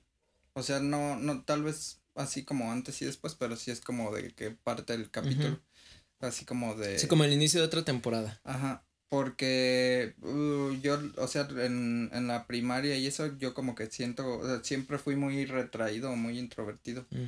Y siento que a partir ya de la secundaria, no sé, o sea, yo realmente no recuerdo si fue como por mis amigos o si fue por X cosa, pero a partir de la secundaria seguía siendo en cierto punto introvertido, pero ya tenía yo como mis pláticas o mis amigos o cosas así en los que me podía como pues explayar un poco más. Pero eso fue, yo creo que, o sea, de la primaria sí de plano no, o sea, no, como que no recuerdo nada como mental, como que yo fuera consciente, o sea, como que nada más iba así, flotando. y ya, ya en la secundaria yo siento que ese sería uno, pero en la secundaria lo dejaría yo creo que como hasta, pues yo creo que la prepa, mm. o sea, siento que todo ese entonces, no que fuera también así, pero no me preocupaba por tantas cosas o llevaba como el mismo estilo de vida, no me preocupaba tanto como por esforzarme en ciertas cosas, o sea, sí, sí era como muy, siempre he sido como muy, pues lo mismo perfeccionista, ansioso, entonces trato de adentrarme mucho en las cosas, pero era como algo así. Pero yo creo que metería la secundaria y la prepa los dos en uno mismo y luego facultad, pero más meramente por la carrera y por lo que tenía que hacer, yo creo. Pero sí, o sea, cada, cada temporada tuvo como lo suyo. En la secundaria y la prepa no me preocupaba por tantas cosas, como que era muy, pues vale, madrista, pero sí tenía mis amigos, tenía mi relación, X cosa, y habían cosas en las que me enfocaba y ya en la universidad pues sí fue casi, no todos los años, pero sí del todo ya meterme a como la carrera. Y por eso yo creo que la separaría. Y también como mentalmente pues también te cambia, te cambia el, chip ya estando así como en el hospital, ya, o sea, yo lo pensaba como de, ah, bueno, pues ya casi salgo, voy a estarme dedicando a esto y cómo le voy a hacer para hacer esto con este perro o cosas así, entonces es como que ya te enfocas también más en eso, pero siento yo que es mucho como el ambiente en el que estoy, porque es muy distinto cómo me desarrollo aquí, por ejemplo, a cómo me desarrollo cuando fui a Ciudad de México. O sea, es un cambio muy, muy, muy intenso y es como de... Pues Liz, hacia Liz eh, teníamos muchos problemas también por eso, porque era de, es que no, hay, hay, días que no me pudiste marcar en todo el día y nada más era como el mensaje o algo así, pero era porque yo estaba así como con ellos, con Charlie Pimi y Cejo y no me acuerdo si era como que platicáramos diario. Según yo no, también era así como muy esporádico. Pero ahí era como el chip de metido y metido y metido y metido y en esto y salgo a las 8 y como nada más una vez al día y es así todo, todos los días. Entonces ese siento yo creo que fue la etapa más, más, pesada que he tenido, ah, más difícil. Pero es como muy, pues, también ambiguo. O sea, fue lo más, yo creo que lo más feo. Pero también aprendí mucho y, o sea, no tanto que de que vivir solo y eso, porque al final, pues siempre hemos sido como que te cocinas esto, tú te haces esto, tú te sí, lavas independiente. Entonces siempre fuimos como así como independientes, pero en ese sí era de, este, pues estar metido en eso 100% y aprendía mucho, veía a los pacientes y siempre me ha llenado mucho como llevar el caso del paciente que lleguemos al diagnóstico y que se vaya bien el, paciente, porque no es que tire ni cosas así, pero hay muchas veces que no porque ciertos clínicos no quieran, sino que luego a veces es difícil llegar al diagnóstico, andan de lugar en lugar y nunca damos con el diagnóstico y ya es como satisfactorio que le ayudes pues al perro si está sufriendo o cosas así. Entonces siento que ese, esa temporada fue yo creo que lo que más me quebró en cuanto a, eso, pero también de lo que más aprendí, yo creo. Y de así como las etapas bonitas de, llevar a los pacientes. Pues sí, sí, yo siento que, como dices, de que fue la... que, es muy amigo de que, o sea, fue la etapa para, para ti hasta ahorita como más difícil, pero al mismo tiempo fue en la que has aprendido muchas cosas. Y es lo que, pues sí, yo siento que de todo se aprende y lo dije y siempre he dicho como que yo siento que venimos a esta vida o a este mundo a llevarnos la, este, la mayor cantidad de experiencias posibles y muchas veces aprendemos más como de, de cosas difíciles o duras y todo eso. Aprendes a veces mucho más cosas que de algo que, que te sale fácil o que no se te complica tanto. A veces sí, a veces no, no, o sea, no lo generalizo, pero creo que sí es importante, como dices, de que aunque pues me peleaba con Liz de que no podía contestar y que no sé qué, y que aparte también en nuestra familia hemos tenido como como ese patrón de relaciones a distancia en cierta forma, pues Tona cuando, cuando yo estaba en Toluca. Mis papás, cuando mi mamá le tocó irse a Zitácuaro, cuando mi papá estuvo en Estados Unidos, y luego tú con Liz también ah, cuando estuviste ahí, y luego cuando tú fuiste a Estados Unidos. Pero creo que a final de cuentas, por lo menos hasta ahorita todos lo han sabido como saber qué hacer o, o, que lo han podido arreglar o sobrellevar o no sé cómo se diga. Sí, ese sería como el capítulo, el capítulo culero del libro. Yo. sería, o sea, no culero, pero sí donde me Sería el capítulo triste, triste de la serie en donde estás diciendo, ay, pobre, pobre muchacho. Es como cuando Better Call Saul está trabajando en, en la tiendita esta de Cinnabon. es como cuando Jesse hace sus paris y se siente así todo triste. O sea, sí me sirvió mucho, sí estoy contento, sí lo haría, mm. pero sí fue yo creo que la etapa que más, pues al principio ya al final también, o sea, te acostumbras y ya estuvo chido, nada más fue como uno o dos meses que estuvo muy pesado, pero sí, este, pues cambió, o sea, cambió mucho mi mentalidad en cuanto a eso. Siento yo también como que me hice, mm, no serio, pero sí siento como que me pues. Como que te aterrizó mucho irte para allá. Como, ajá, como si me hubiese apendejado en cierto modo. Como que. O sea, no, no vi la. O sea, ya saliendo de eso, ya regresando. No siento que sea el mismo. Ah, ya. Siento que sí cambian cosas. Soy la misma persona, pienso igual, pero sí tengo ciertos otros pensamientos. Sí, pero es que te empiezas a preocupar por otras cosas. Como dices, o nosotros. Cuando. Ajá. O sea, de nosotros, por ejemplo, como dices, cada quien se cocina a sus horas o se hace de comer o tiene sus actividades. Pero como quiera, por ejemplo, mi papá o mi mamá compraban la despensa y estaba todo en el refri. Entonces ya cuando tú te vas ahí es como de, ay, no, no, el refri, ay, tengo que ir a comprar, tengo que ir a lavar, tengo que hacer. O sea, son cosas que tal vez ya hacías. O sea, de que, como de cocinarme yo, dormirme mis horas, cuidarme de hacer mis tareas, de hacer mis actividades. Pero ya le agregas ese factor de, si yo no voy a hacer la despensa, no va a haber comida. Si yo no voy a tal lugar o si no voy a sacar dinero, no voy a tener dinero en la bolsa. Entonces, si son actividades como dices de que te, o sea, tal vez como que te cambian, que dicen que te cambia el chip o que te aterriza un poquito más a, tal vez como dices, no, no como serias o así, pero que empiezas ya a interesarte o a enfocarte en otras cosas. Por ejemplo, en vez de guardar dinero para la peda del fin de semana, guardas dinero para la gasolina. en vez de guardar dinero para esto, guardas, dices, bueno, esto puede esperar, mejor lo guardo para otra cosa. Y ya por último, para, para ir cerrando, del, es lo que decía de que esta pregunta como que también a mi papá le creó cierto conflicto de, de qué o responder y todo eso. Pero para ti en lo personal, ¿qué es el éxito? ¿O qué es lo que a ti te da una, una realización personal? O si fuera la pirámide de Maslow, ¿qué estaría hasta arriba para ti? Mm, es que vuelvo a lo mismo, yo creo. O sea, el, no, por eso, o sea, sé que puedes decir, tal vez para alguien el éxito es esto, para alguien más, pero para ti como, o sea, tú que digas yo, para mí, Chori, que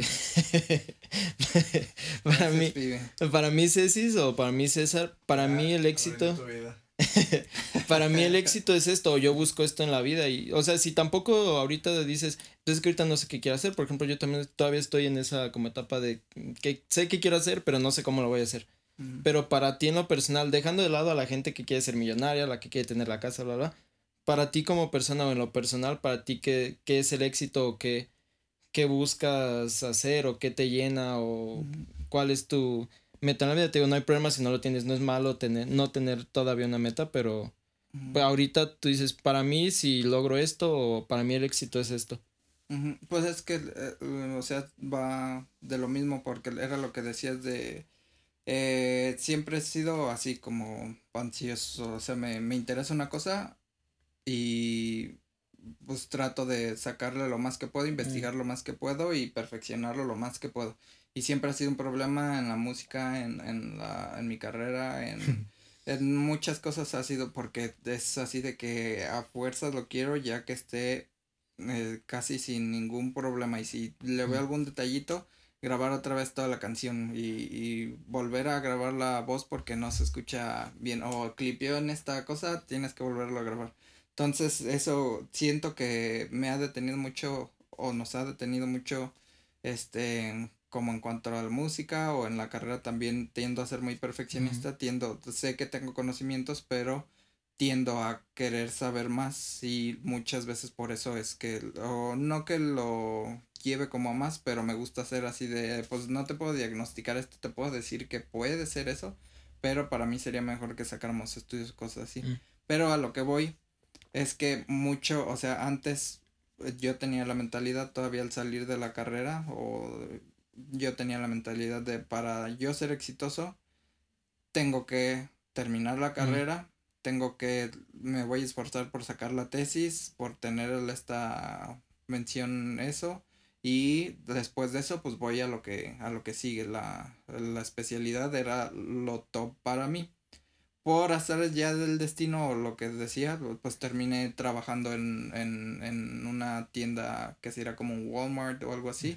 Terminé trabajando en eso y una otra cosa me llevó clases de inglés, que platicar con las chinitas y cosas así.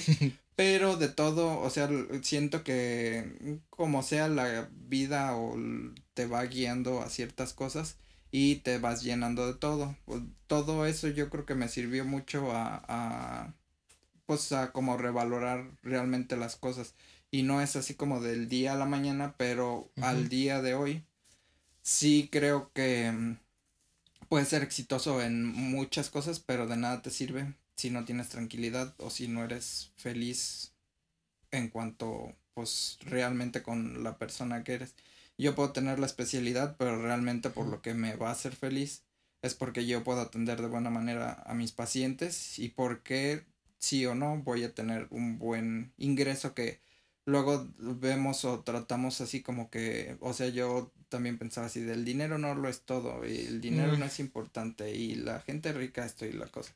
Pero realmente, pues, o sea, sea como sea que lo consigas, muchas veces es importante, este, en lo que sea, en tu carrera, en tu negocio, o lo que sea, tienes que tener dinero, sí o sí. Entonces, no, no que tengas miles y millones, pero que tú puedas estar tranquilo, que si rentas, tú puedas tener el dinero para rentar. Si no quieres rentar y tienes tu casa, tú puedes tener tu dinero para... Sí, tener libertad económica. Ajá, y mm, siento que no tanto se basa en eso, pero sí que tú puedas, o sea, que tengas las herramientas para tú poder ser feliz y estar tranquilo.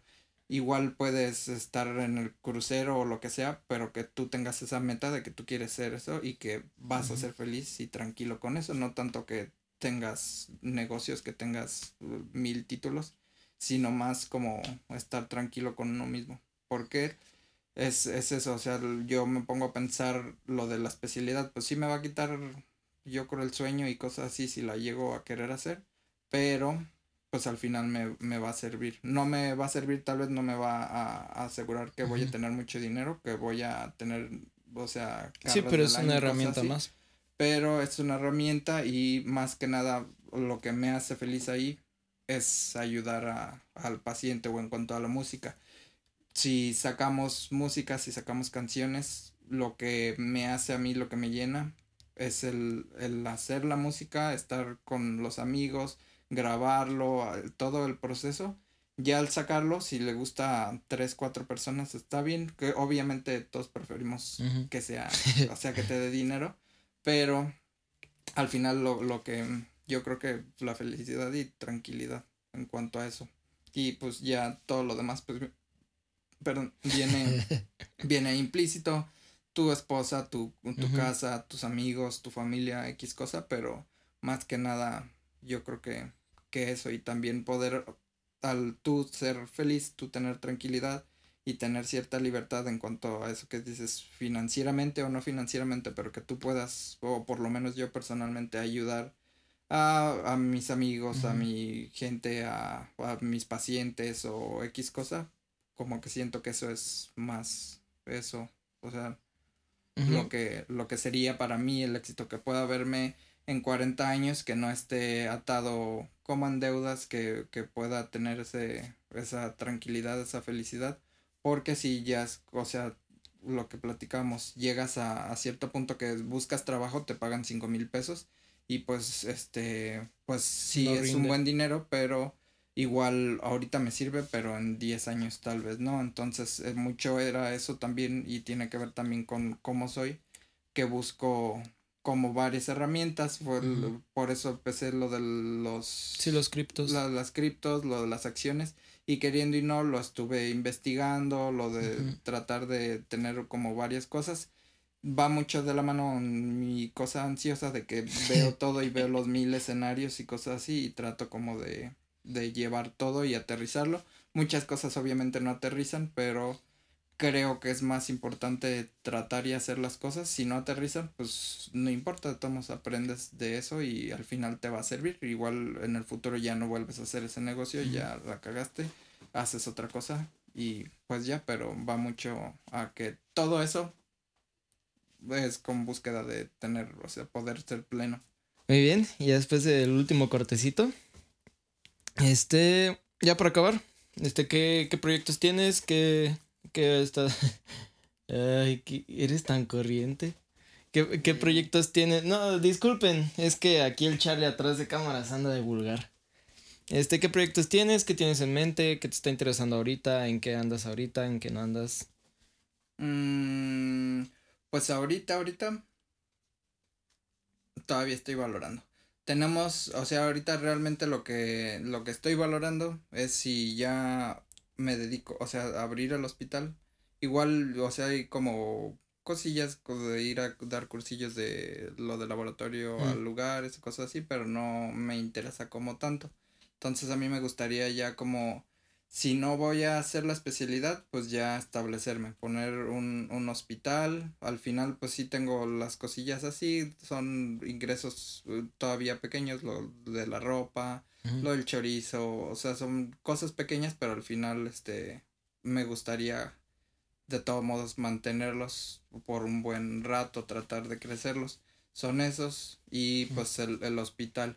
Y ya en cuanto a lo, lo musical, sí me gustaría, eh, y estamos todavía tratando de sacar así como covers, la idea es sacar música también ya nuestra, nuestra, ya hemos sacado pues, pero sacarla pues como tal, tal vez un EP, un álbum o algo así, y fuera de eso pues también está el compás de más, entonces este, como tal yo creo que de podcast o cosas así, sería así el, el compás de más, y, y musicalmente pues sacar así covers, sacar nuestra música y este tratar de, de compartirlo. Y ya como lo profesional tratarlo del hospital pero sí sí sigo valorando lo de pues lo de la especialidad porque es algo que o sea es algo que siempre lo quise. Sí me me o sea de repente siendo honesto sí es así como de me da cierto desagrado pensar en que voy a regresar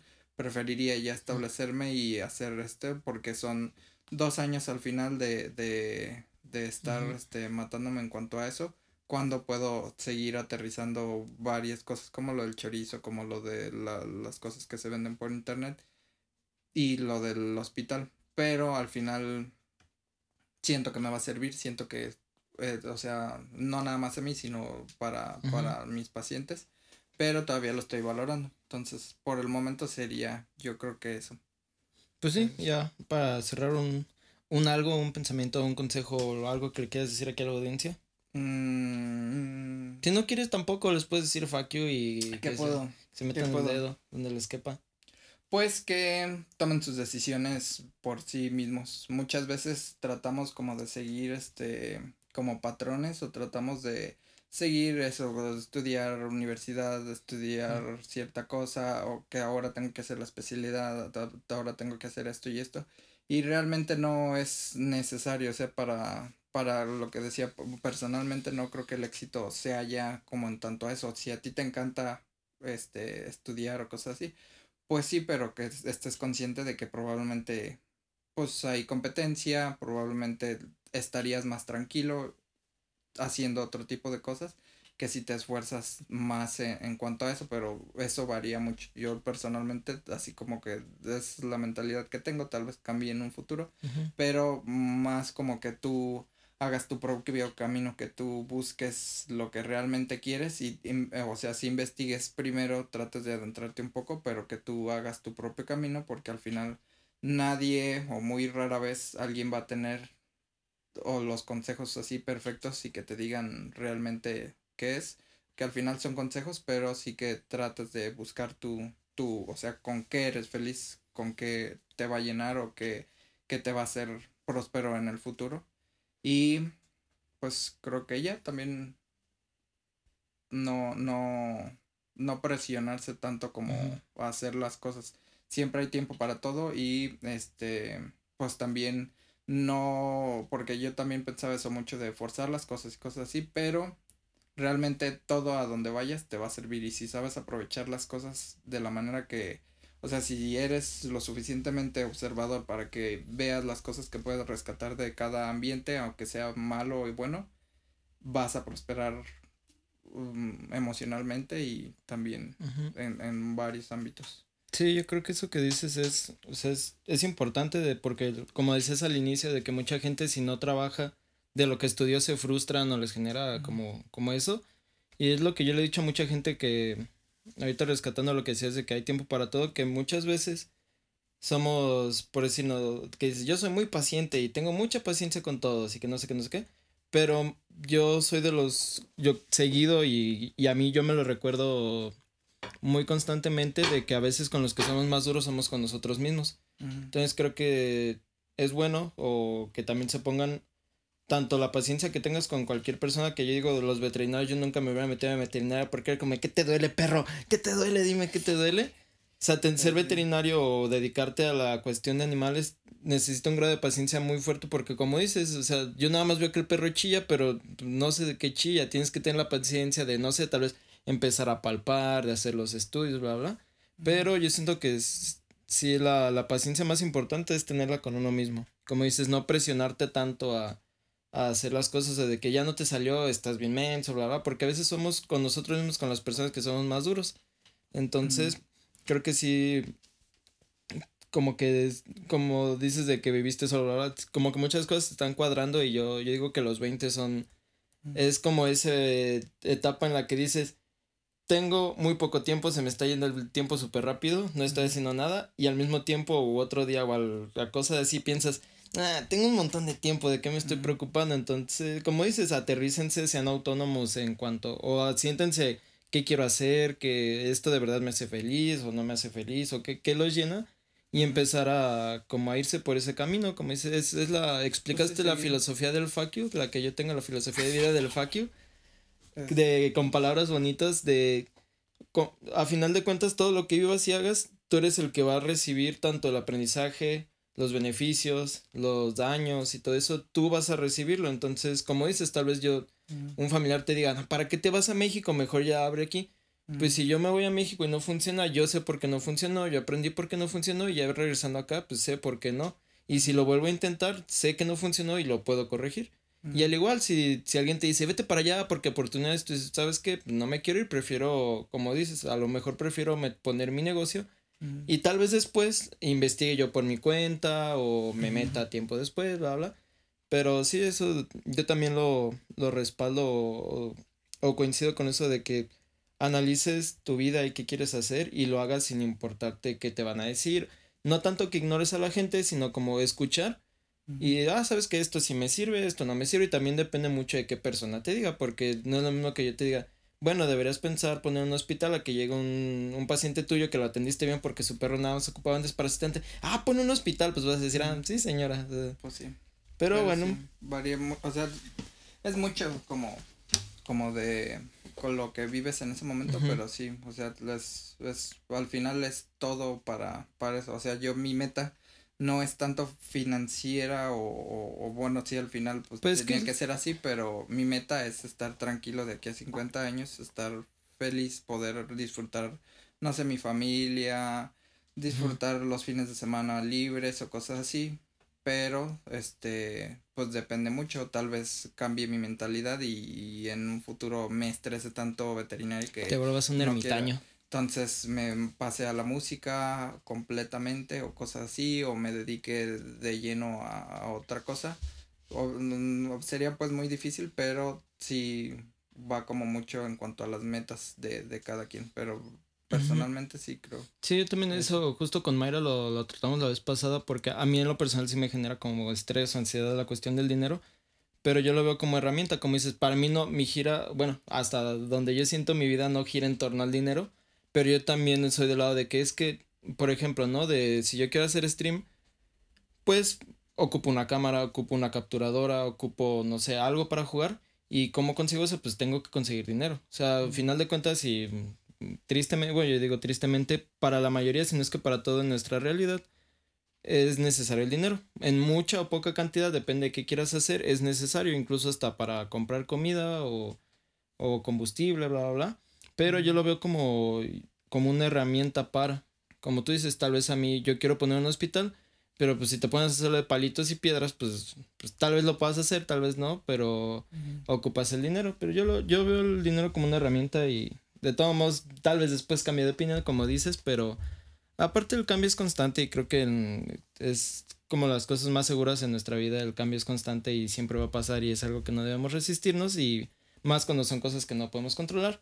Pero bueno, ya para, ahora sí, ya acabando esto. Normalmente estos primeros capítulos, ah, bueno, a mí me gusta, yo planeo tener como dos capítulos con cada persona mínimo, uno como estos que son de que conozcan a la persona, bla, bla, y ya después hacer tal vez uno de, de algún otro tema, o un poquito más de cotorreo, bla, bla, depende cómo se vaya dando. Pero, pues sí, la, lo mismo que le dije a los padres y lo que le voy a decir a todos, pues la invitación está abierta, también cuando quieras venir o, o estar en el, en el podcast o decir, oye, ¿sabes qué? Podemos hablar de este tema o me gustaría que habláramos de este tema pues, pues se puede hacer. La idea es que tal cual como se llama, a compartir historias, que aprendiste, que no aprendiste, que te sirvió, que no te sirvió. Y este y estarlo compartiendo con la gente, porque digo, a veces alguien tiene un problema y por escuchar que le pasó lo mismo a alguien más, pues genera un, cierto grado de empatía o de alivio, saber que, que no eres el único pasando por eso. Y ya por último, este, los invitamos a que vayan a Compas de Más. Sigan ahí Compas de Más, no sé cuántos capítulos haya hasta ahorita, pero pues vayan a verlo, ahí dejaremos las redes, también las redes de Cecis, intentaré dejarlas ahí abajito. Esperemos que ya para este punto eh, su Twitter sea arroba choy, si no... No lo creo.